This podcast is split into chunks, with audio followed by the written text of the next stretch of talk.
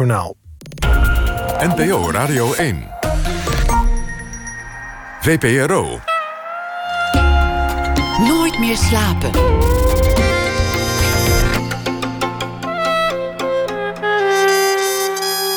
Met Lotje IJzermans. Albino's in Samoa. Kleine mensen in China en kleurenblinden in Micronesië. Onze gast van vanavond onderzoekt als fotograaf hoe een afwijking in de genen van invloed is op hoe we de wereld zien en hoe de wereld ons ziet. Zo toog de Vlaamse Sanne de Wilde op uitnodiging van haar Franse collega Benedict Cursen bijvoorbeeld naar Nigeria in West-Afrika, waar meer natuurlijke tweelingen dan waar ook ter wereld worden geboren. Samen reisden ze daar rond, maakten ze foto's, waardoor ze zelf ook een beetje een tweeling werden. Dat werk is nu verzameld in het boek Land of Ibeji, Land van Tweelingen, dat deze week verscheen. Sanne de Wilde werd geboren in België in 1987, studeerde, studeerde aanvankelijk uh, schilderkunst. Maar haar vader is fotograaf en het bloed kroop waar het niet gaan kon. En uiteindelijk switchte ook zij naar fotografie. Inmiddels won ze tal van prestigieuze vakprijzen, publiceert ze in Vogue, de Volkskrant, The Guardian, The New Yorker en Le Monde. Reist ze de hele wereld rond, maar woont eigenlijk in Amsterdam. Sanne, welkom. Dank u. Laten we gelijk beginnen met die tweelingen. Want uh, ik, ik heb me met zoveel plezier in je werk uh, in, in de tweelingfoto's verdiept. Want uh, ik ben zelf moeder van een tweeling. Mm. En ik vond het geweldig om naar jullie werk te kijken. Waarom zijn er in, in Nigeria zoveel tweelingen, meer dan elders? Daar heeft voorlopig niemand een antwoord op. Nee? nee. Dat is eigenlijk een groot mysterie. En dat vonden wij eigenlijk ook wel mooi, omdat mensen graag een feitelijk antwoord willen hebben op dat soort verschijnen. Verschijnen van een uitzonderlijk fenomeen.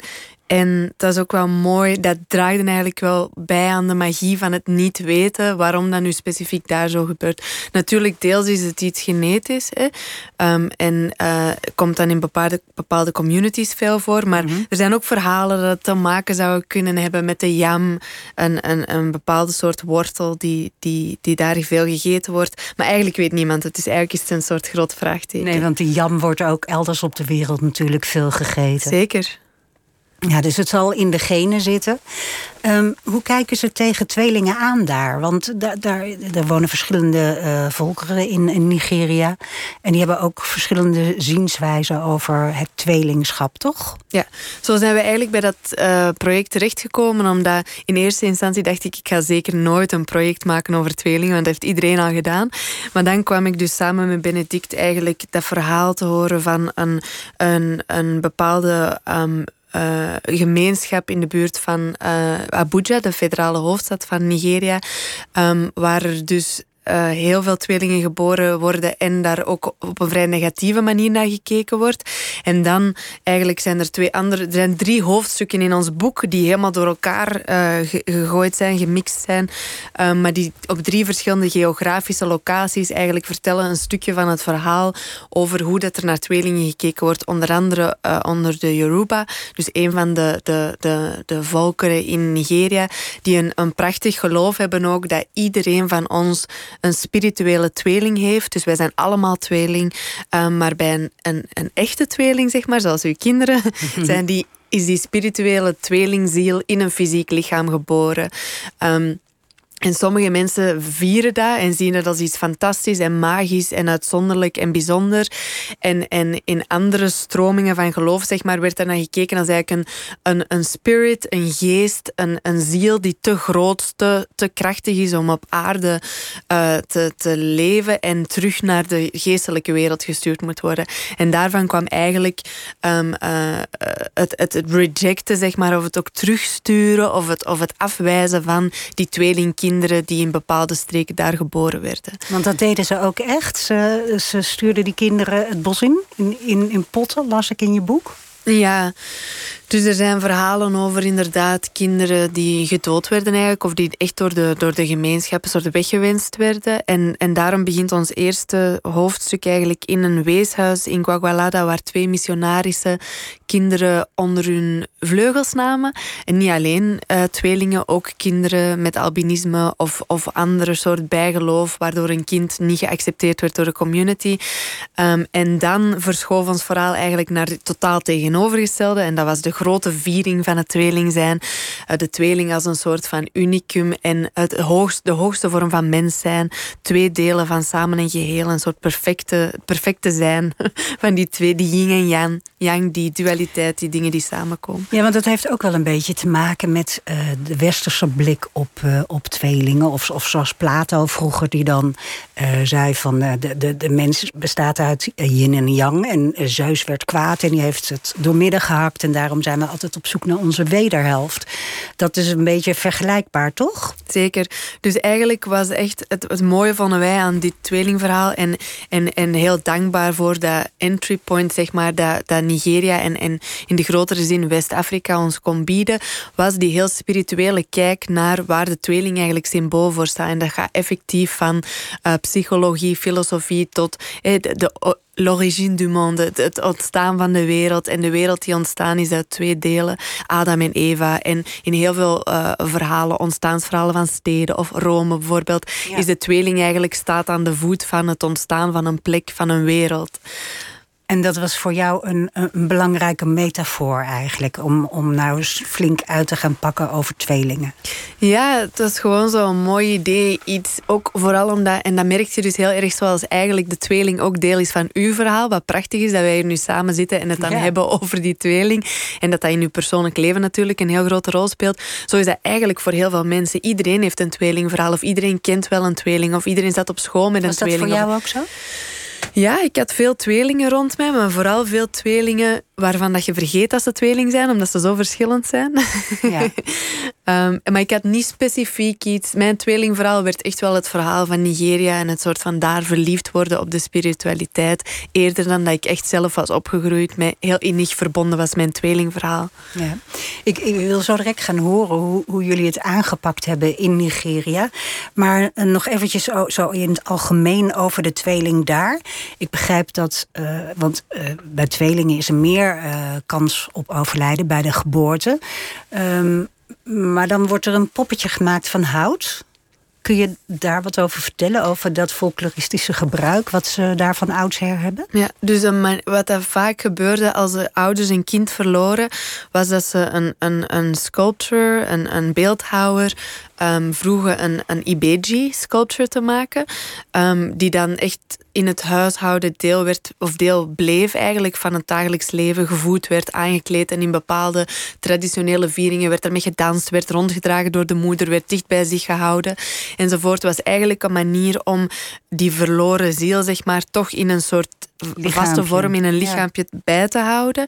Um, en die, die, die sculpturen die komen ook voor in ons boek. En dat is ook iets waar wij mee gewerkt hebben op tentoonstellingen bijvoorbeeld. Maar later werd eigenlijk die functie van het, het uh, immortaliseren, is dat een Nederlands woord? De immortalizing van, mhm. die, van dat verloren kind. Onsterfelijk maken. Het, onsterfelijk maken. Dat werd dan overgenomen door fotografie. Dus er is een heel, eigenlijk die soort van verbroedering van de kunsten en die uitwisseling, die exchange, die twee verschillende vormen die samenkomen, speelt zich ook op dat niveau af. Dus sculptuur, de, de beeldhouwkunst, werd daarna die, die kracht of die functie werd overgedragen naar de fotografie, waarin bij, door twee double exposures, een dubbele belichting, eigenlijk het uh, de tweeling, of het, het, overgebleven kind terug verdubbeld werd en samengebracht met de verloren helft. Ja, dat moeten we even beter uitleggen, want niet iedereen weet double exposure. Dus je bedoelt dat er gewoon uh, twee foto's in één werden Dus vroeger als je op film werkte met analoge fotografie, dan zou dat zijn hetzelfde stukje film twee keer belichten. Dus twee keer fotograferen op hetzelfde stukje film. Nu de Nikon-camera's waar wij mee werken, omdat wij ook Nikon-ambassador mhm. zijn, die hebben dat als functie. Dus dat is geweldig. Dus dat zit eigenlijk eigenlijk in de camera. Daarmee ook alle processen die wij gebruikten zijn in camera. Dat zijn geen dingen die wij achteraf gingen plakken en knippen. Ja, geen Photoshop. En, geen eh, Photoshop. En, zijn we daar helemaal op het einde. In het midden van het boek, in het hart van het boek, zit een collage waar heel veel verschillende tweelingen samenkomen. Dat is dan ook wel uh, handmatig gemaakt. Maar dus die dubbele belichting die, die, die vindt bij ons gewoon in de camera plaats. En dat is ook weer een manier om twee mensen te verbinden. Bijvoorbeeld, we hebben een tweeling gefotografeerd. Um, twee broers waarvan één albinisme had en één niet. Dus en wij hebben samen met hun een foto gemaakt waarin zij helemaal blauw geverfd zijn en dus terug dezelfde kleur hebben en ook overlappen in beeld en zeg maar hun gezichten versmelten. Dus die dubbele belichting werd ook letterlijk, uh, was eigenlijk een soort uh, ode aan de studiofotografie van de Yoruba, want wij hebben ontdekt dat dat dus vaak gebruikt werd als een manier ook om de tweeling te vereeuwigen of zelfs de twee, één verloren deel terug samen te brengen door dezelfde persoon twee keer te fotograferen en dan op één beeld samen te laten vloeien. Ehm, maar eigenlijk was het ook echt een soort van uh, manier om, om te laten zien dat wij eigenlijk eh, de fotografie die er voor ons was, een soort van in de verf wilden zetten, letterlijk. Ja, dus een ode wilden jullie ook brengen eigenlijk aan hoe ze dat daar deden. Dus nog eventjes om het heel duidelijk te maken. Je hebt dus twee foto's van Mientje. En uh, dan zeg je dit zijn Mientje en haar overleden zusje. Ja. Ja, oké. Nou, weet, nou weet iedereen hoe het zit. um, Ja, en, en die houten beeldjes hè, waar we het net over hadden, die er waren voor de fotografie, die zijn vaak geroofd uh, door de westerse landen. En die staan nu uh, prachtig in onze uh, musea. En die moeten mm -hmm. terug natuurlijk. Mm -hmm. um, is het ook dat je twee. Je, je, zei eerst van ik wilde vooral geen tweelingen fotograferen, want dat doet iedereen. Um, maar wat, wat was er aan die uitnodiging van jouw collega Benedict... waardoor je dacht, ja, maar nu moet het wel echt? Maar ik denk, deels was een beetje de vervlakking van hoe tweelingen geportretteerd werden vaak. Wat altijd inspeelde op de symmetrie, op twee mensen met dezelfde kleren aan... die naast elkaar poseren.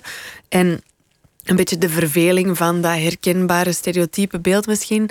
Dat ik een uitdaging nodig had waar dat je een meerlagigheid kon vinden in hoe ze in beeld te brengen, de visuele taal die je daarvoor kon inzetten die dan relevant is, omdat je die aan het verhaal kunt linken, zoals die dubbele belichting, zoals het, de, de cross-platform collaboration, het samenwerken met andere kunstenaars van andere, uh, andere kunstvormen, bijvoorbeeld mensen die beeldhouwkunst doen, dansers. Wij wouden ook dit project echt zien als een uitnodiging voor niet alleen de samenwerking tussen ons twee, tussen mm -hmm. mij en Benedict, zeg maar, als tweelingfotografen, maar ook met andere fotografen die tweelingen hebben gefotografeerd. Dus ons idee was bijvoorbeeld om altijd als we het project zouden tentoonstellen, ook een lokale fotograaf uit te nodigen die ook tweelingen heeft gefotografeerd. Omdat dat ook aanwijst hoe een universeel gegeven het is dat wij allemaal delen, dat in alle culturen voorkomt, in alle landen, op alle continenten.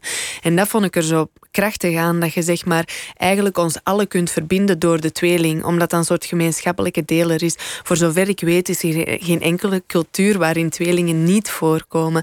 Dus het is gewoon een soort brug tussen verschillende werelden, tussen verschillende kunstdisciplines, tussen verschillende mensen, tussen verschillende culturen. Het is een soort letterlijk dialoog tussen twee mensen, tussen twee landen, tussen twee continenten enzovoort. Tussen dus twee fotografen. tussen twee fotografen. Ja. En zo waait het uit. En hoe deden jullie dat? Want uh, fotografie is een heel individualistisch beroep. Hè? Het gaat over jouw unieke kijk op wat je, wat je ziet en het moment waarop jij dat vangt. Hoe kun je in godsnaam met z'n tweeën een foto maken? Ja, ik denk dat dat ook een beetje het, nauwe kader is waarin dat de fotografie een beetje opgesloten zit of zo. Want ik weet niet van waar dat, dat idee ontstaan is dat een fotograaf iets alleen moet doen. En ik denk, we, we leven echt in een, in, een, in een tijd nu van samenwerkingen en, en, um, en bruggen bouwen en uitwisseling. En uh, op, in alle kunstdisciplines en in alle mogelijke manieren van mensen met alle soorten afkomsten en verhalen. En um, in de fotografie ook zo. Eigenlijk hoeft een fotograaf het helemaal niet alleen te doen of zo. Dat is ook iets waar, ik weet niet, ik vraag me nu echt af van waar komt dat eigenlijk, dat idee dat een fotograaf zo'n soort Einzelganger is, zo'n lone wolf die nou helemaal ja, alleen heel veel kunstenaars en een, een kunstschilder ook, of een beeldhouwer, of een, uh, uh, in, in bepaalde zin een regisseur van een film ook. Maar eigenlijk is er heel weinig inspiratie. Auteurs. Zeker auteurs, maar er is heel weinig inspiratie, denk ik, die puur is of dingen die alleen uit jezelf komen. Ja. Ik als fotograaf put heel erg uit de wereld en ben daarom ook heel dankbaar voor alles wat ik ontvang en waar ik in contact mee mag komen en de mensen die mij helpen helpen. Ik zie mijn projecten echt ook als samenwerkingen en niet als iets dat ik alleen creëer. Helemaal niet. Ehm, dus in die zin, ik denk, langs de ene kant waren wij moe van alles heel alleen te doen. En uh, langs de andere kant was het een soort van... Zij hoorde mij praten over mijn vorige projecten. En inderdaad een soort van die liefde voor een soort genetische uh, roze draad die daar doorloopt. En haar kennis zeg maar, van Nigeria. En zij woonde daar al acht jaar en al vijftien jaar op het Afrikaanse continent. Um, leek een soort van twee stukjes van een puzzel die goed samen pasten om dit verhaal aan te gaan. En ze zouden alleen niet aangedurfd hebben. Um, dus eigenlijk waren wij ook een soort ondersteuning voor elkaar uh, en, en een soort uh, uh, wipplank. of we zitten dat twee, twee communicerende vaten. Ja. Als het ene vatje overloopt, dat het andere vatje even kan opvangen. Maar jullie keken door dezelfde camera of hadden jullie ieder een eigen camera? Allebei. Wij, alle, wij liepen soms allebei rond met een camera. En soms fotografeerden wij samen en deed iemand het licht. Of, of uh, wisselden wij of gaven wij de camera door. Of uh, allemaal verschillende manieren die wij hebben uitgeprobeerd. Maar eigenlijk ging alles vrij natuurlijk. Omdat wij op dat moment helemaal geen last hadden. Ook niet om een soort van dat ego van de fotografie. Of het, de ownership of the image. Van eigenaar te zijn van een beeld. Uh, op dat moment ook heel graag weggaven of zo aan elkaar. Dus dat was eigenlijk geen struikelblok het, is, het was moeilijker nu tijdens COVID om van een verre afstand te communiceren en dat boek helemaal online te maken. Dat was veel ingewikkelder als uh, samen achter de camera staan. Ja, want ik kan me voorstellen dat je, je zij woont in, in uh, Nigeria, maar jij niet. Dus jullie waren samen en jullie waren op reis in een soort flow ook. Dat je het elkaar ook gunt waarschijnlijk. Mm Zeker. Ja. Um, je zei net, we gaan, gingen naar verschillende plekken. Hè? Eh, in, in het deel waar niet zo uh, positief naar tweelingen werd gekeken. Waar ze bang eigenlijk ervoor zijn. Uh, naar Igbo Ora. Dat is eigenlijk een soort twin capital of the world. Zo noemen ze mhm. het zelf in ieder geval. En later naar nog een andere plek. Hoe, hoe gaat dat? Hoe moet ik me dat voorstellen? Je, je, je rijdt er gewoon naartoe en je gaat kijken? Of je hebt al allerlei afspraken? Hoe werkt het? Ja, we hebben een boek gevonden waar heel veel academische um, essays in gebundeld waren over twinhood mhm. in West-Afrika. En dat heette Double Trouble, Blessed Twice. En dat is eigenlijk een soort van onze handleiding geweest voor dit project, omdat er heel veel uh, informatie in gebundeld was. Um, en verder zijn wij eigenlijk gewoon beginnen onderzoeken van wat is er in Nigeria, wat zijn de verschillende verhalen en de verschillende locaties. En dat viel dus uit elkaar in die verschillende hoofdstukken. Kwagualada, het weeshuis. Igboora, de Twin Capital of the World, waar het Twin Festival werd gehouden. Dat toen voor de eerste keer plaatsvond toen wij Twin Festival, vertel eens, wat gebeurt daar? Was een gigantische bijeenkomst van tweelingen. Um, die allemaal prachtig uh, uitgedost daar verschenen voor de lokale Oba, de lokale koning. Um, uh, en samen aten en dansten. En het was een soort, voor de eerste keer een bijeenkomst om echt ik denk ook deels voor, voor hun om een soort overzicht te krijgen van hoeveel tweelingen er werkelijk waren. Want tweelingen kwamen van overal. Dus dat waren niet alleen mensen van Igbo-Ora, maar kwamen eigenlijk van allemaal verschillende delen uh, van het land samen. En um, dat was een soort viering van het tweeling zijn. En dan was er Calabar, uh, waar een van de grootste carnavals plaatsvindt, waar, het, waar dat je echt prachtig de traditionele uh, masquerade kunt zien. De, de authentieke kostuums, de mythologische kostuums ook, de waar, waar een soort van ook deel van de verhalenvertelling, maar dan in kostuums en dans. En daar is de, de Home of Twins, de, de Foundation of Twins. En daar staat ook een standbeeld van Mary Slessor, um, een Schotse missionaris die op een bepaald moment ook naar Nigeria is afgereisd en daar een soort van um, verschuiving in de perceptie teweeg heeft kunnen brengen rond het tweeling zijn, door ook tweelingen in huis te nemen en eigenlijk een soort van de verhalenvertelling daar rond een beetje um, anders te gaan bekijken en mensen daarin te helpen om dat anders te gaan bekijken. Ja, en, en dan, maar je loopt op zo'n zo'n tweelingfestival en je spreekt mensen aan of je ze mag fotograferen. Of uh, hoe ga je te werk? ik krijg gewoon zo'n beeld nu van ik die gewoon plat in het gras lig en een, een Nigeriaanse fotograaf die mij zo een wind toewappert omdat ik een, voor de eerste keer in mijn leven een zonnesteek had op het Tweelingfestival. Dus ik heb ook de helft ervan niet kunnen fotograferen. En dan is het heel fijn dat je met twee bent, dat één iemand nog recht staat. Um, maar ja, was eigenlijk echt een soort overstroming of zo. Mensen, wij waren daar ook niet echt op voorbereid, omdat de eerste keer was. Dus eigenlijk was het een soort parade of een soort bijna processie die wij gevolgd hebben. En dan hebben wij ook portretten proberen maken. Want wij wouden ook deels van zeg maar, de ode aan, aan de Nigeriaanse fotografie was een techniek die wij daar uh, gezien hadden, die werd toegepast, waarbij dat er um, eigenlijk de achtergrond werd weggeschilderd om mm -hmm. het onderwerp van de foto naar voren te brengen. En dat hebben wij dan uiteindelijk toegepast op die beelden van het Tweelingfestival, die extreem chaotisch en druk waren, omdat mensen liepen, bij wijze van spreken, over elkaar heen en iedereen duwde zijn kinderen naar voren om, om gefotografeerd te worden. En dan hebben wij een, een serie beelden gemaakt waarbij dat wij de mensen die niet tweeling um, zijn weggeschilderd hebben, om dus eigenlijk de tweeling nog meer uh, naar de voorgrond te, trekken. Maar ja, dat was gewoon een soort uh, tweeling overflow. Ik weet niet, kan dat niet anders zeggen.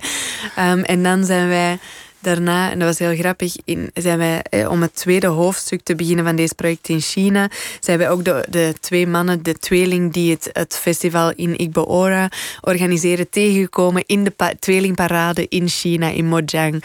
Um, uh, en zo gaat het verhaal verder, zeg maar. Ja, want dat, dat moeten we vertellen. Je was nog niet klaar met de tweelingen, dus je bent uh, naar China gegaan en uh, bent daar op een plek terechtgekomen in Mojang, waar ook heel veel tweelingen zijn. En uh, ook daar is niet echt duidelijk, zijn wel allerlei mythes, maar het is niet echt duidelijk waarom al die tweelingen daar zijn. Nee, er zijn twee tweelingbronnen die mensen ook bezoeken. En dan, het idee is dat je de, de, het water van de twee bronnen drinkt als je ook een tweeling wilt krijgen. Um, en, en er is een soort magie rond een, een, een meridiaan die door de stad loopt. En er zou er is paarse rijst en paarse groenten. En er is van alles in de mythologie uh, dat samenhangt met dat tweelingverhaal. Mm -hmm. Het is ook groter dan die tweelingen alleen. Maar inderdaad, um, daar worden tweelingen ook gevierd. En, en daar hangen er ook weer allemaal andere stukken verhalen vast. Dus het is altijd een soort van doos van Pandora. Het tweelingverhaal heb je gemerkt van als je dat dekseltje van, van de doos haalt, dan woef, komt er van alles uit. Um, omdat het dus gewoon tot zoveel mensen spreekt. Dus ook overal waar wij kwamen met bijvoorbeeld de World Press tentoonstelling, nadat wij de award gewonnen hadden, zijn er mensen die ontroerd zijn of zeggen: Ik heb ik heb een tweeling, ik ben een tweeling. Ik heb altijd een gevoel gehad dat ik een tweeling was zonder het te zijn, ja. enzovoort, enzovoort. Um, er komen altijd heel veel mooie verhalen naar boven. Mensen die dat onderzocht hebben, die zeggen van... En, en op een bepaald moment na een talk in Zwitserland kwam er een, een man naar mij toe die zei: Ja, we hebben op een bepaald moment ook bestudeerd of niet iedereen zeg maar, bij de bevruchting eerst ontstaat als tweeling en het tweede stukje afsterft bij mensen die als, enig kind, allez, of als één kind geboren ja. worden enzovoort. Dus er zijn zoveel in de biologie, in de filosofie, in de psychologie, in de geschiedenis. Er zijn gewoon zoveel verschillende verhalen die je met elkaar kunt verbinden door het prisma van de tweeling. Ja, ja het, is het spreekt ontzettend tot de verbeelding en dat is universeel. Je, je hebt het tentoongesteld in, in Lagos. Kwamen de tweelingen ook daar kijken? Ja, de tentoonstelling was ook een samenwerking met Steven Tayo, een Nigeriaanse fotograaf die ook tweelingen heeft gefotografeerd. Um, dus er zijn zeker ook mensen komen kijken, maar eigenlijk ook verschillende mensen van een project rond albinisme, waar ik ook in, in, in Lagos aan gewerkt had. Um, dus het zijn allemaal zo stukjes van de puzzel. Maar uh, veel mensen van de tweelingen, of de mensen die we. Nigeria is gewoon een gigantisch land, dus mm -hmm. mensen moeten van heel ver komen, zeg maar, om naar onze tentoonstelling in Lagos te kunnen komen. Dus, dus veel mensen hebben het niet gezien, nee, je? Nee, ik hoop dat we met het boek... We willen eigenlijk ook al heel lang nog graag iets doen. Een soort samenwerking met het Weeshuis ook. Of een manier om hun met het boek ook te ondersteunen. We zijn altijd zo aan het denken hoe dat ja. we nog een vervolg kunnen breien. Ook letterlijk naar de mensen om dat naar de mensen toe te brengen eigenlijk terug. Maar dat gaat in stapjes. Dat is altijd zo eerst via de grote stad en dan step by step. Ja. ja. Um, uh, wat me opvalt aan boeken, ik heb het nu uh, een keer of acht uh, heel aandachtig doorgebladerd. En het mooie vind ik dat niet op elke bladzijde een tweeling staat. Mm -hmm. Maar dat eigenlijk die bladzijden samen opengeslagen een tweeling zijn. Mm -hmm.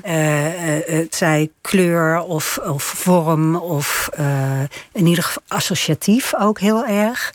Um, soms staan er twee kleine niet afgebouwde huisjes op een foto of een holle boomstam. Niet alles is ook dubbel. En dat maakt het heel fijn, omdat het daardoor niet uh, voorspelbaar boek is geworden. -hmm. Nee, nee, nee, inderdaad. Dat was een soort ook. Plus achter veel van de foto's zitten nog andere verhalen ook die we niet letterlijk vertellen. Dus veel van de elementen die voorkomen uh, hebben ook betekenis. dus bijvoorbeeld er zijn verschillende symbolen die samenhangen met het tweeling zijn. Er zijn bepaalde bomen die ernaar verwijzen. Um, er zijn bepaalde dieren die heel erg verbonden worden met het tweeling zijn. Er is een bepaalde aap in Nigeria die uh, vaak tweelingkinderen krijgt en één kind op de borst draagt en één kind op de rug, zoals veel van de Nigeriaanse moeders. En, en zo zijn er heel veel beeldelementen, zeg maar, die ook een mythologisch element vertalen in het boek, die eigenlijk een beetje verstopt zitten. En in sommige van de teksten kun je dan wel referenties ook terug of bijvoorbeeld Oshun, de, de, de godin van vruchtbaarheid. Haar, haar, het symbool voor haar is brass, koper. En die koperkleur dat hebben we dan ook in de verf gebruikt, in de fotoschilderij enzovoort. Dus het is echt een soort, alles heeft betekenis. Ja, niks, niks is voor niks gedaan. Als ik nou zo met je praat over die tweelingen, is het dan ook zo dat je, het lijkt mij als je zo lang, want je bent eigenlijk al, een paar jaar hiermee bezig, uh, ben je dan ook een soort verliefd op je onderwerp? Ja, en verliefd op Nigeria. Ja. en verliefd op een Nigeriaanse man. ja, um, dat gaat natuurlijk, dat is met, met, met veel van de projecten die je doet, als je daar zoveel ook van je leven in investeert, dat wordt een deel van je leven. Hè. En, en dat was het eigenlijk. Dus Nigeria, ik ben daar voor de eerste keer naartoe gegaan, net nadat ik terugkwam van Micronesië, om de Island of the Colorblind te maken. En dat is ook Legos Foto, is de eerste plek waar dat daar de eerste beelden van dat project getoond zijn. En dan ben ik eigenlijk blijven terugkomen en aan dat project van de tweelingen ook beginnen werken. Dus er zijn altijd dingen die door elkaar heen lopen, uh, verschillende projecten die ook op verschillende momenten door elkaar heen stromen. Ik heb ook een hoofdstuk daar rond uh, uh, albinisme gemaakt met jonge vrouwen in Legos als een soort residentie, als deel van de African Artist Foundation.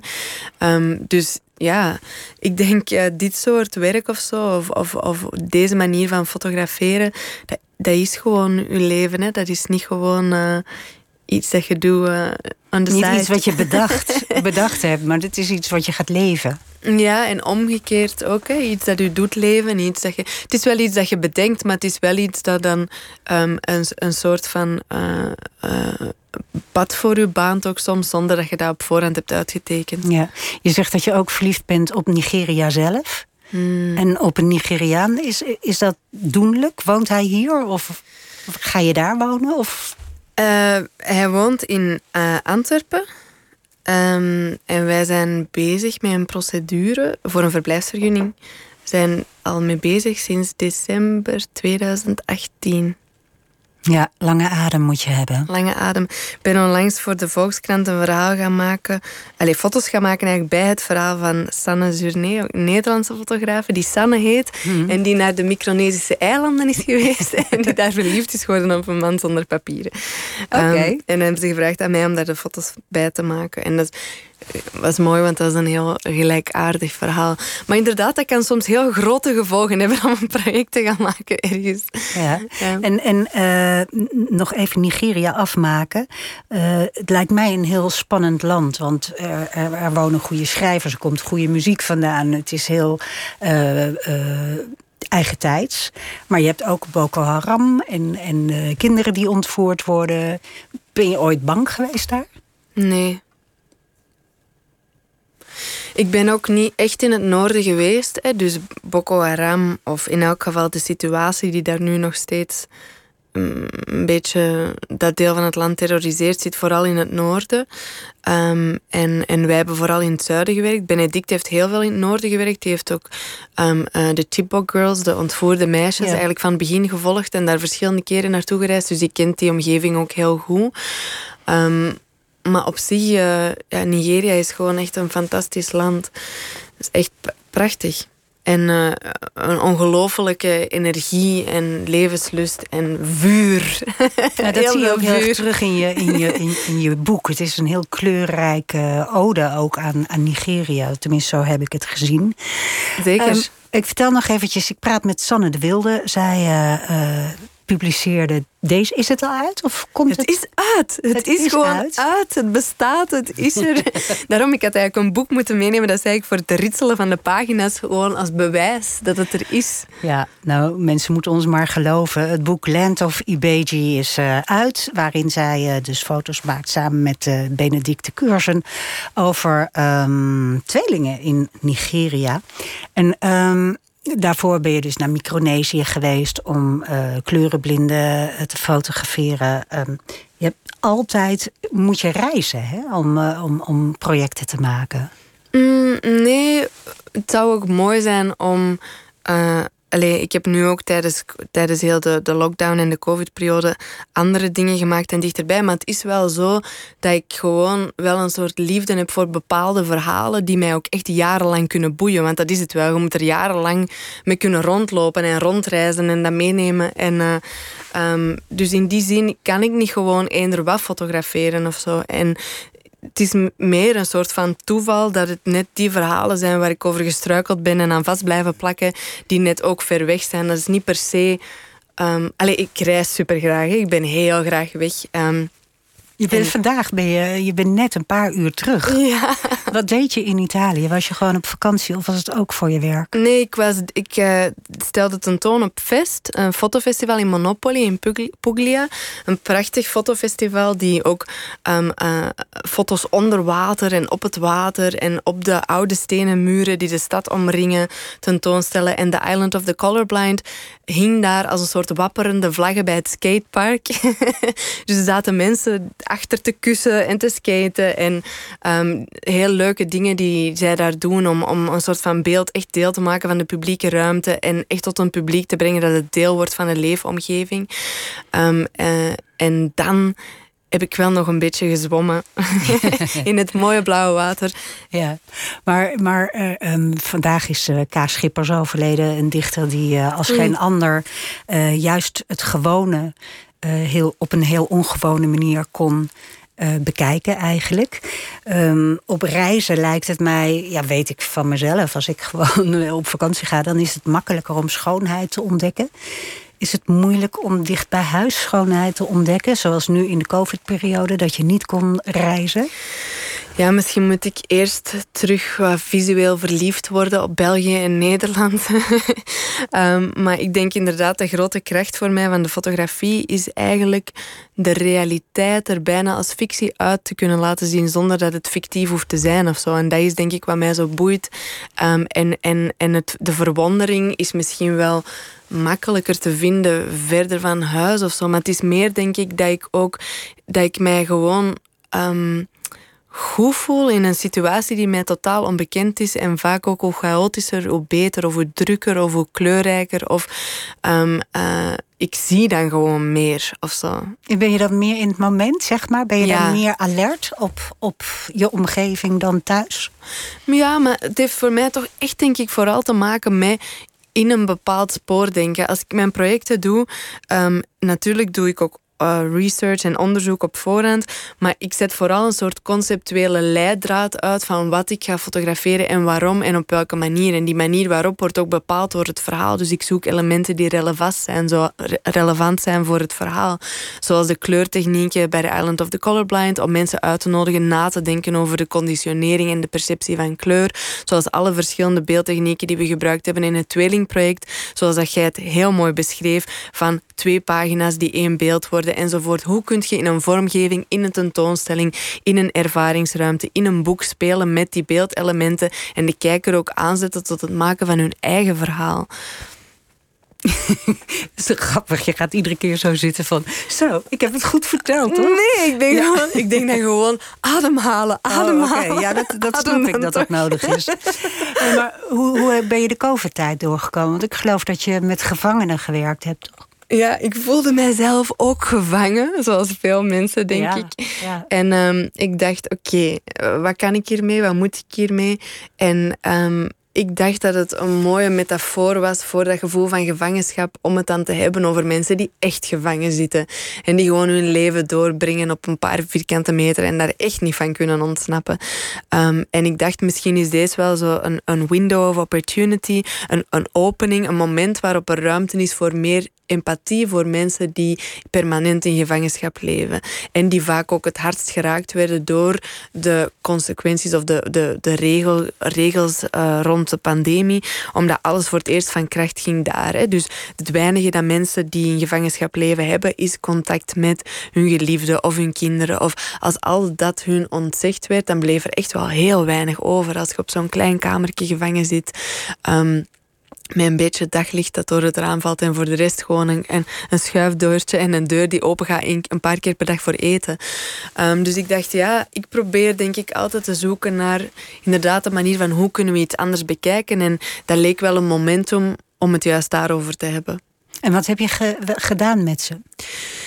Ik was jaren geleden uitgenodigd door de gevangenis van Beveren in België om een soort workshop fotografie te komen geven en, uh, met gericht op herstel en eigenlijk omgaan met het trauma van um, de misdaad of de reden waarom dat zij um, daar vastzitten, zeg maar, om dat te vertalen in beelden of om daar met, hun, uh, met een paar gedetineerden rond te werken. Dus zo ben ik daar begonnen beginnen met fotograferen en dan ook de, de, de omgeving beginnen documenteren. En dat heb ik eigenlijk voortgezet nu. En dan een vriendin van mij, Jana Antonissen is op een bepaald moment meegekomen om te schrijven. Om ook een beetje de verhalen op te tekenen van wat doet dat nu met iemand? Wat gebeurt er? Um, hoe transformeert die binnenwereld uh, van mensen die al in gevangenschap leven en dan uh, door, de, de, door COVID en door de lockdown helemaal afgesloten worden van de wereld? Voor sommige mensen die zeggen ja, voor de mensen in de buitenwereld moet het veel moeilijker zijn, want wij leven altijd al achter gesloten deuren. En andere mensen kwijnen echt een soort weg zonder menselijk contact of zonder aandacht aanraking. Gewoon om zo lang niemand te kunnen aanraken. En ik denk dat of ik hoop dat dat, dat, dat dat nu veel begrijpelijker is voor veel mensen die ook um, hun ouders heel lang niet hebben mogen vastpakken of kussen. Of, um, dus eigenlijk, het was een soort gesprek, een beeldend gesprek, interviews. Ik heb ook uh, videomateriaal gemaakt en het idee was om in de publieke ruimte een soort van um, ervaringsruimte te creëren waarin dat mensen een stuk van die verhalen zouden kunnen horen en lezen en beelden kunnen zien. En gaat dat nog gebeuren? Ja, dat moet gebeuren. Nog na de zomer in Antwerpen komt er een, een uh, tentoonstelling van.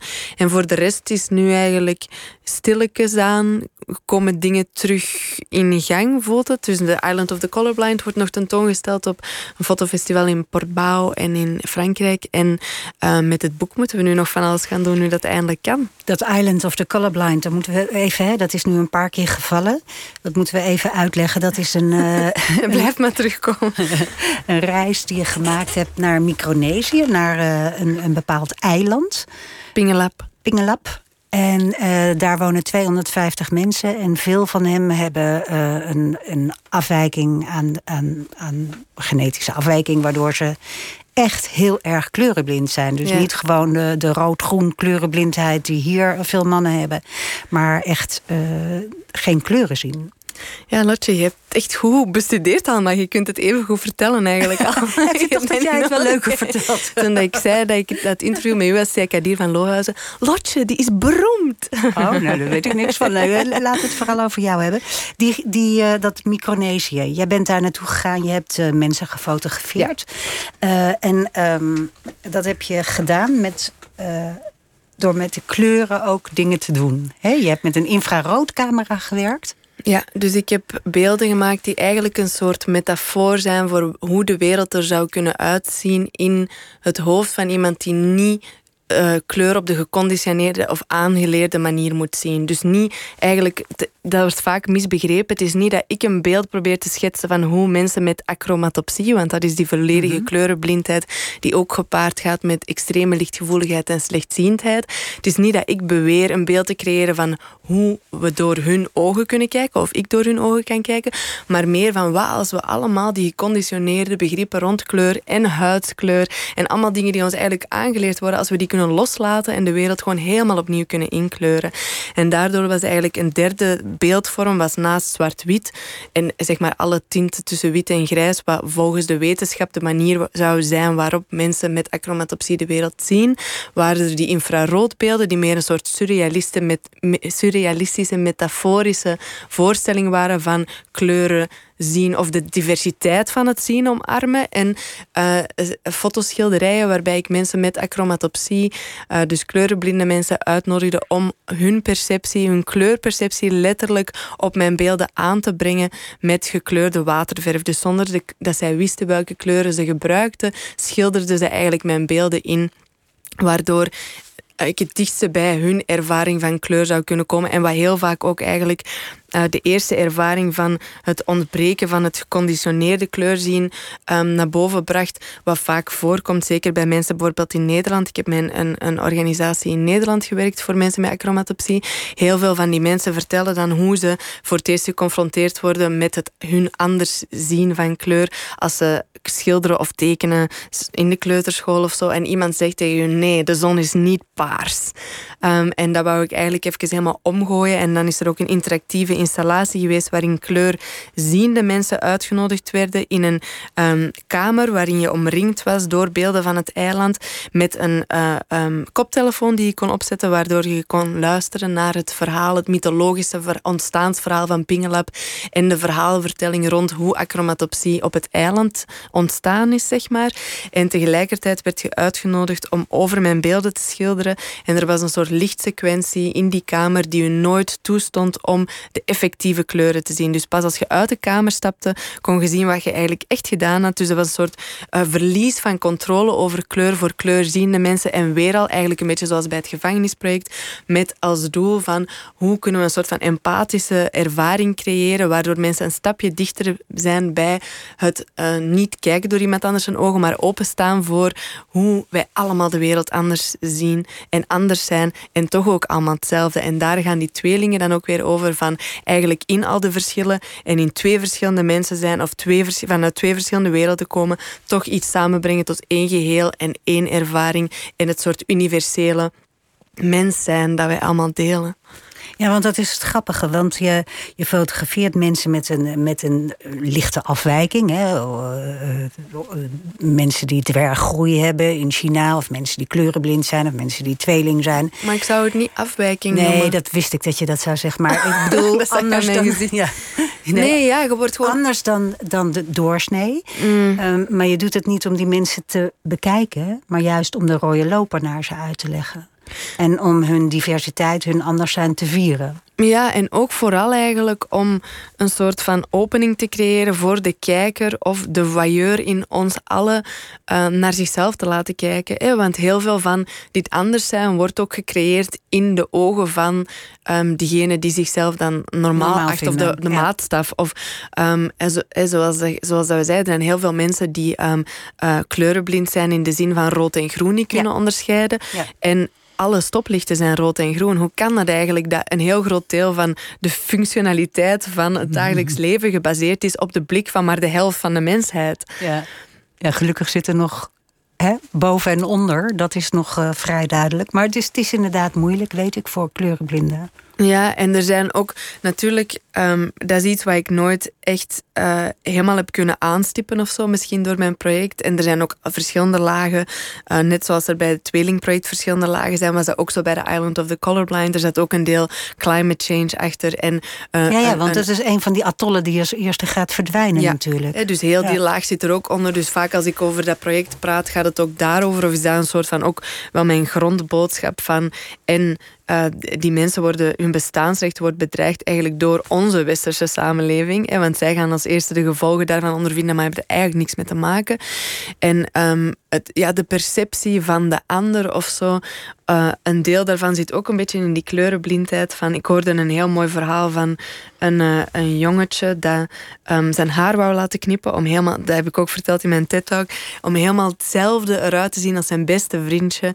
En, en die was zich eigenlijk helemaal een soort van aan het verkneukelen dat de juf hem niet zou kunnen herkennen op school maandag. Maar één ding dat hij niet wist, is dat hij een totaal andere huidskleur had als zijn beste vriendje. En dat zijn zo van die dingen dat ik denk, ja, wij groeien op met een bepaalde geconditioneerde blik rond het zien van kleur, het ervaren van de wereld, normaliseren van bepaalde dingen en othering, of het anders zien of het anders maken van de ander. En ook met betrekking op huidskleur is dat natuurlijk zo vastgeroeste um, uh, ideeën die, die fundamenteel scheef gegroeid zitten. En ik probeer door al die verschillende projecten daar heel voorzichtig um, allemaal stukjes verhaal van aan te raken. Ja, en er zitten heel veel overeenkomsten in, in, in de verhalen eigenlijk die je vertelt. Want dat is denk ik vooral wat je bent, hè? een verhalenverteller. Als, uh, je hebt mensen die uh, het nieuws brengen... en je hebt mensen die echt super documentaire fotografie doen. Maar jij vertelt een visie door foto's te maken. Klopt mhm. dat? Ja, het is wel echt de bedoeling inderdaad dat je iets kunt aanreiken of zo. Ik denk, het is een, het is een moeizame weg in de fotografie om echt een soort van beoogde verandering teweeg te kunnen brengen. En dat is ook best wel mm, moeilijk soms of zo, denk ik, om te aanvaarden of om mee om te gaan. je raakte er straks even aan van hoe brengt je foto's ook terug naar mensen. Voor mij is dat een van de belangrijkste delen van een project. En vaak is dat heel moeilijk. Wij zouden eigenlijk heel graag meer kunnen bijdragen, bijvoorbeeld aan dat weeshuis waar wij gewerkt hebben. Maar hoe doe je dat infrastructureel zonder je ook met de boel te gaan bemoeien of zo, of zonder dingen aan te dragen op een heel onhandige manier. Plus, het gaat al het is al bijna onmogelijk voor ons om zelf funding te vinden voor onze eigen projecten. Dus de weg er naartoe is soms wel wat lang en moeizaam om te denken van kan ik echt iets bijdragen aan de gemeenschap en aan de mensen en aan de familie um, waarin ik zo in verwelkomd ben. Ook met de mensen op het eiland. Uh, dus dat is denk ik wel een soort tocht. Um, plus de, de, de soort van de vraag die ik mij altijd blijf stellen ook. En dat is eigenlijk waar ik ook naartoe werk in mijn projecten. Of waar ik onderzoek. Bijvoorbeeld in het laatste hoofdstuk uh, uh, rond albinisme dat ik gemaakt heb in, in Lagos, in Nigeria. Van kan fotografie echt empoweren? Kan dat mensen echt ondersteunen? Kan fotografie echt een beeld veranderen? Um, um, of is het eigenlijk een soort van futiele poging tot? En doet Want dat is wel wat je wil. Schade? Ja, in de zin van bijvoorbeeld in het project met albinisme was een heel specifieke insteek. Op een bepaald moment zie je heel veel diversiteitsmodellen geïntroduceerd worden in de fashion-industrie.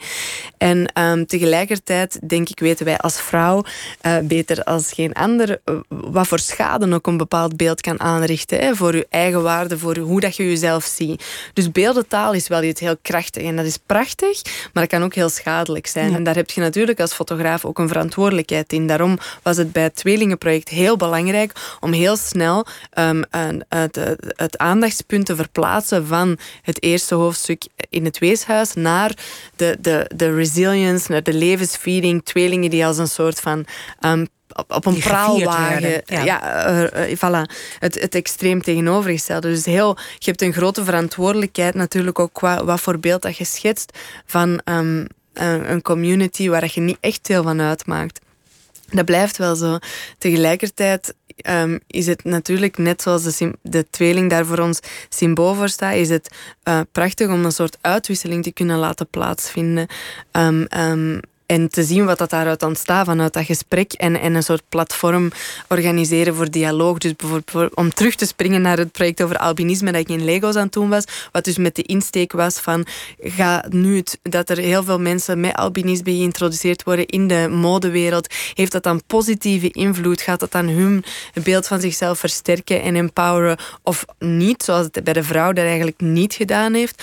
Um, heb ik een soort gesprek ook uh, met die jonge vrouw waar ik mee heb samengewerkt daar aangegaan en een, een soort panel georganiseerd ook, waar ik zelf niet een van de sprekers was, maar eigenlijk een Nigeriaanse fotograaf die ook met mensen met albinisme had gewerkt en um, de, het hoofd zeg maar, van de organisatie voor albinisme in Lagos en twee van de jonge vrouwen die ik gefotografeerd had en die ook eh, geschreven hadden en meegewerkt aan het project, heb ik eigenlijk eh, georganiseerd dat er een gesprek kon plaatsvinden en dan in mijn hoofd gaat dat een helemaal een diepgaand gesprek zijn over um, de betekenis van fotografie en de verwrongen macht verhouding tussen fotograaf en gefotografeerde en de complexe verhouding met de camera en het zien van de ander en gezien worden en welke rol fotografie wel of niet kan spelen in ook een bepaald beeld veranderen. En uiteindelijk ging het grootste deel van dat gesprek over wat is albinisme, want toen bleek dat een heel groot deel van de mensen in die zaal, wat dat eigenlijk een cultureel onderwezen um, uh, publiek is, mensen die naar tentoonstellingen komen, die de weg vinden naar die art space, zeg maar, de African Artist Foundation, een fantastisch huis voor kunst in, in Lagos, dat die eigenlijk helemaal niet weten wat albinisme is. En dat de meeste vragen eigenlijk daar rond gingen. Hoe kan dat nou? hoe kan dat nu? Omdat er toch nog veel mensen zijn die veel dingen niet weten, zoals ik ook. Er zijn ook nog heel veel dingen die ik niet weet. Maar daarom natuurlijk dat de dingen waarin dat je... Kijk, de projecten, als je dit soort projecten doet, wordt ook bijna verwacht een soort van expert te zijn rond een bepaald onderwerp. En ik ben natuurlijk geen professor of geen... Allez, ik geef nu wel les aan een Duitse universiteit, dus ik ben nu eigenlijk professor, maar in de fotografie en niet in bepaalde onderwerpen um, die ik ook wel onderzoek in mijn fotografie. Eh, maar je wordt wel een soort van uh, boodschapper soms, um, zonder dat heel uh, hoogwaardig te willen laten klinken. Maar bijvoorbeeld in het eiland ben ik ook um, in Micronesië dan aan de praat geraakt met een, een, leerkracht op een school waar ik aan het fotograferen was. En, en we, ik was met hun aan het praten over een tuin die daar was en over de vervuilingen, want er ligt heel veel plastic overal op het eiland. ik ben één keer ook bijna beginnen huilen toen ik met de familie ging picknicken en die stopten onderweg om plastieke borden en bestek te kopen. Ik zei, nee, dat kan niet. Ik wil nu terugrijden en echt bestek en echte borden halen. Uh, maar dus ik belandde in die school. En uh, ik was met die leerkracht aan de praten en die zei: Oh, jij weet zoveel over klimaatverandering. Wilt jij niet bij ons op school komen praten? Dus uh, een half uur later sta ik voor een hele klas leerlingen die mij een soort van aan het aanstaren zijn: van waar komt deze vrouw in godsnaam vandaan? Om te praten over climate change. Terwijl dat ik daar wel, doordat ik ook heel veel vrienden heb die daar rondwerken en, en, en lange, lange, grote, diepgaande projecten rondmaken, weet ik daar wel iets over. Maar ik ben natuurlijk ook nog altijd op een soort van ontdekkingsreis om zoveel mogelijk bij te leren. Maar je wordt toch soms een soort van, ja, gedeeld dan wat je hebt van kennis. Ja, ja. Je, je bent dus eigenlijk ook heel erg bezig om, om niet alleen dingen te halen daar, in Micronesië of in uh, Nigeria of waar je ook bent. Maar ook dingen te brengen en terug te geven. En dat is natuurlijk ook wat je net noemde, een soort machtsverhouding tussen fotograaf en onderwerp. Ben je daar heel tijd van bewust? Ja. Ook hier of vooral daar? Ook hier, want het wordt ook steeds moeilijker om mensen te fotograferen. Ik heb net een zomerserie gemaakt voor de Volkskrant. En dat was ongelooflijk ingewikkeld om mensen tijd te laten maken voor die fotografie. Dus er is echt een soort, door de social media ook een soort argwaan ontstaan rond fotografie als iets een beetje schadelijk en ongemakkelijk of, of, vervelend. Of iets waar mensen zich niet zomaar aan willen blootstellen. En dat snap ik ook wel, want er is heel lang ook wel heel onbedachtzaam mee omgesprongen. En het was maar normaal dat iedereen gewoon alles fotografeerde en daar dan um, um, beelden van aan de muur hing en verkocht enzovoort. Dus het is ook terecht dat er een soort bewustzijn rond ontstaan is. Maar langs de andere andere kant wordt het soms ook wel heel stroef om die uitwisseling nog te kunnen laten ontstaan. Wat ook mooi kan zijn, want eigenlijk is het een soort van, je krijgt een, in, in, in dit geval, en van die zomerserie voor de Volkskrant, je krijgt een fotograaf op bezoek die foto's maakt van u en uw dochter of uw zoon.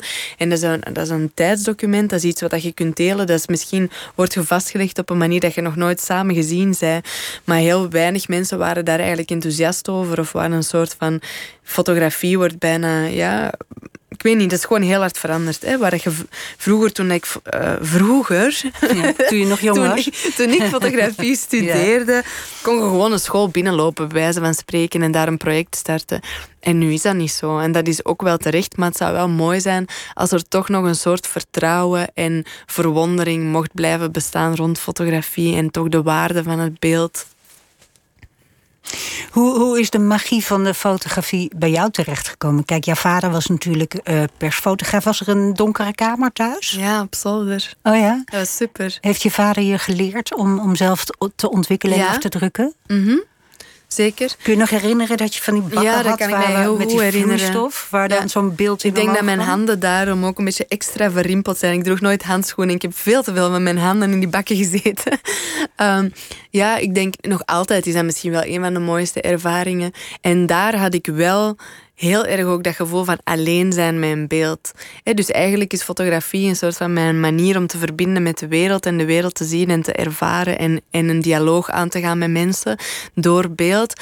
Maar in die donkere kamer zat je echt in een soort geheime bubbel in het donker, alleen. En er mocht, ook, mocht niemand binnen, want als je de deur opendeed, dan was, het alles gelijk, gewoon... ja, ver, ver, verkloot, wou ik zeggen. Ik kan geen ander, geen ander Dat is moeilijk om een ander woord te vinden. Nee. Ja. Um, nee, en, dat, en dat magische van dat beeld te zien verschijnen, dat is inderdaad wel een soort van onevenaarbaar. Dat heb ik niet als ik achter de computer zit. Nee, dat, dus... kost mij eigenlijk heel veel moeite. Heb je dan computers. nooit meer de neiging om analoog te gaan fotograferen en weer zelf rolletjes te gaan ontwikkelen? Jawel, maar ik ben zo ongelooflijk rommelig. Ja. ik ben zo'n ongelooflijk rommelige fotograaf. En uh, ja, veel van de dingen die ik doe zijn best wel snel of zo. Of heb ik beperkte tijd voor. Of inderdaad begeeft je in een soort kwetsbare positie door dan heel ver weg te zijn en heel weinig tijd hebben en heel weinig geld om iets te maken dat voor u dan heel veel betekent op dat moment. En durf ik dat niet altijd op die trage manier doen of zo, waar veel meer van afhangt of zo, waar je nog veel meer in kunt kwijtgeraken. Nou, want je werkt natuurlijk als, uh, voor de Volkskrant of voor, voor Le Monde of wat dan ook. Uh, daarvoor krijg je betaald. Maar zo'n reis naar Micronesië heb je op eigen kosten gedaan, toch? Mhm. Dat zijn jouw liefdesprojecten, zeg ja. maar. En die liefdesprojecten zijn duur. ja. ja. Liefde, sakoet. Ja. Voel je jezelf... Uh, ja, ik moest aan uh, Robin de Puy denken, de ah, fotograaf. En mhm. zij uh, was op een gegeven moment door Amerika gaan reizen. En ze zei, eigenlijk is deze hele reis één groot zelfportret. En ik, ik, ik kon me daar heel veel bij voorstellen. Is dat bij jou eigenlijk ook zo? Jawel, maar ook op misschien een beetje een onzichtbare manier. Maar ik denk heel veel gaat wel over het lichaam en dan het lichaam of als een soort van fysiek masker of zo. En daarin onderzoek ik dan van hoe het is om met een bepaalde fysieke identiteit geboren te worden, waardoor de, de perceptie die mensen van u hebben of die jij van de wereld hebt gekleurd wordt door de manier waarop dat je er ook uitziet of op een bepaalde manier waarop dat jij de wereld ziet. Um, en tegelijkertijd ben ik ook altijd heel geboeid geweest en daaruit is bijvoorbeeld The Pink Lady of Hollywood ontstaan, een reeks die ik heb gemaakt over een vrouw die in Hollywood woont en alles in het roze heeft, haar haar, haar huis, haar eten en haar hond. Ehm, en die eigenlijk een soort van fysieke identiteit voor zichzelf verzint. En daar een hele persona rond opbouwt. En eigenlijk um, uh, dat, dat fysieke masker of zo, de manier waarop ze gezien wordt, zelf ontwikkelt en kiest. Wat een soort van tegenovergestelde is natuurlijk dan bij iemand die met albinisme geboren wordt, bijvoorbeeld.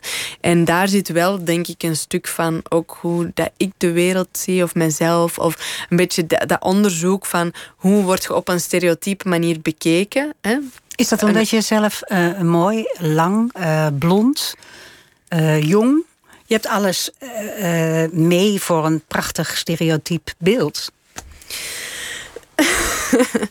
ja, en dat stereotype beeld bijvoorbeeld, dat wat jij nu net beschreef, dat werd dus een hele grote speler in mijn afstudeerproject, The Dwarf mhm. Empire, over een uh, uh, pretpark in het zuiden van China. Je hebt het in het begin heel even kort aangeraakt, waar mensen van korte gestalte een, een show opvoeren voor toeristen twee keer per dag, waar ik ook een soort van object van de fotografie werd. Door de kenmerken die jij zo net beschreef, um, werd ik ook een soort van gevangene van de camera, omdat mensen mij constant wilden fotograferen en de rollen werden omgedraaid. En dat was wel een heel boeiend element natuurlijk, omdat ik daardoor uh, veel meer ook dat het voor mij een soort empathische ervaring werd van hoe het is als je constant gefotografeerd en geobjectiveerd wordt door die camera.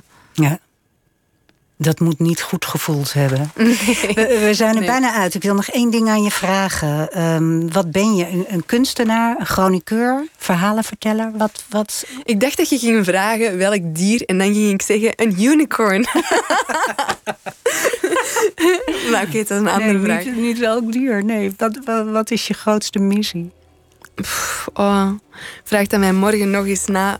Wel altijd meer slapen. Ja, ja nee, vandaag ik denk, was een eh, vermoeiende dag voor je. Nee, nee, nee. Ik denk gewoon... Uh, uh, ik denk mijn missie, maar dat klinkt misschien helemaal niet zo inspirerend. En, en ik is echt ook meer rusten. En, en, nou, in het tempo waarin jij uh, uh, praat en de intensiteit waarmee jij praat, kan ik me daar best wel wat bij voorstellen. Ja, want ik ben weer helemaal leeggestoomd. Ja. Niet. En gewoon straks als een soort... Ik dank je hartelijk, ja. Sanne de Wilde. Het boek uh, Land of Ibeji ligt in de betere boekhandel en verscheen bij Hannibal Books. Maandag spreekt Pieter van der Wielen met regisseur Ben van Lieshout. Je kan nooit meer slapen, ook als podcast beluisteren en straks op deze zender Vink. Dank je. Op Radio 1, het nieuws van alle kanten.